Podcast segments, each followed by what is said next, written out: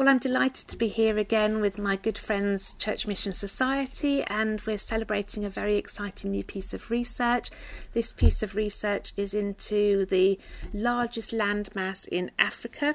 Actually, before the split in 2011 of Sudan and South Sudan, this was the largest country.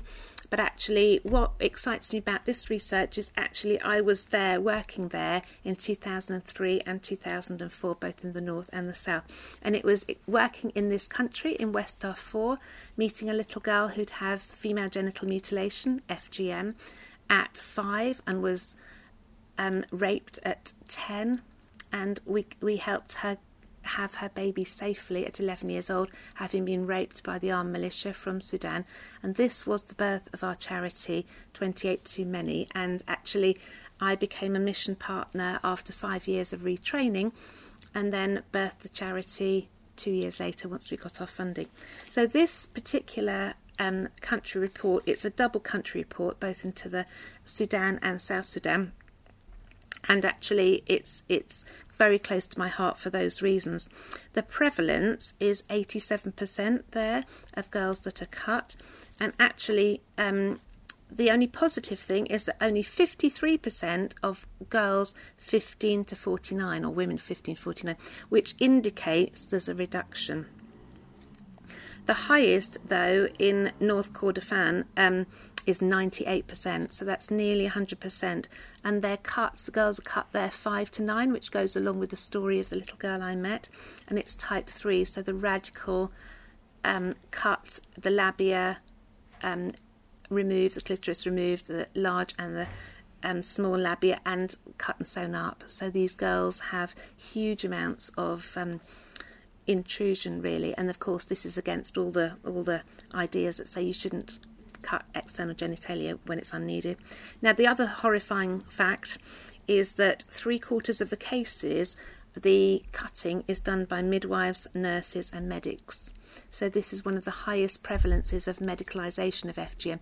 It's come out of the rural context. Sometimes they don't necessarily die of sepsis, but it's actually a misuse of medical resources and people. Interestingly, again, 76% of the population are illiterate. So again, this is why it's important to have radio and wind-up radio sometime in a rural setting so that the messages can get out there. Interestingly, a rural setting has slightly higher, literally 1%, so 87%, rather than urban is 86%, but it's actually higher with the wealthy population than the poorer. It has come down, though, 10%, the trend from 92% to 45 to 49s, and 82% now of 15 to 49. So if that trend carries on, it's a very slow reduction, but it is going in the right direction. Interestingly as well, there is no national law. There are 4 states of South Kordofan, South Darfur, Gadaref and Red Sea, where they have enacted some sort of form of law, whether it's a child law or a prohibition, or they've got it on the table but not enacted it. And only in South Kordofan is an FGM Act per se, but nothing across all the states, which means it'll never really work much. Interestingly enough, in terms of religion as well, there's an agreement exists with religious and traditional leaders in each state allowing sunnah, which is type 1, which is a nick or a cut. Now, this still causes trauma, post-traumatic stress and what have you. And type 3 causes problems with childbirth, with periods, with urination. I know in other countries when girls miss a quarter of their education because it takes so long for them to urinate, they miss 15 minutes in every hour of it, the urine just dropping out.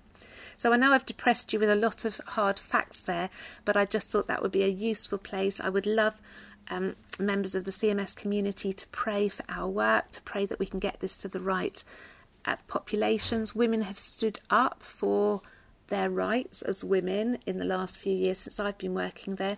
But of course, this means they're pushed, they are tried to be pushed down, and the rise of Islamic law to stop them, to silence them. But of course, that's not what we want. So I'd really appreciate people praying. I'm praying for 28 Too Many and our team who work with this very disturbing issue as well, who can easily get secondary trauma. Great. One just question following on from that. In the midst of receiving reports like that and seeing firsthand the impact, how do you hold on to hope in the middle of this? That's a good question. I think because I can see that when I first got hold of this and my calling got formed by God calling me, it's like, well, God calls a unique calling to each person. I do genuinely feel called to this.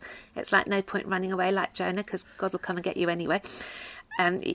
And I feel that there is hope and we have seen an improvement. It's slow, but I've been meeting with my board earlier this week, and my original goal was a 10% reduction in 10 countries in 10 years, and we're nearly there. And my goal of 2010 to 2022, the 12 years I promised to work with CMS, coming towards the last quarter.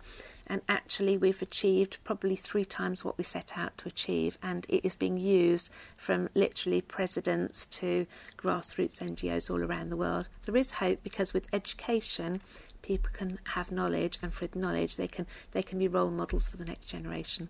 And thank you to CMS supporting me all through this journey. Great. Thank you for the update. Thank you.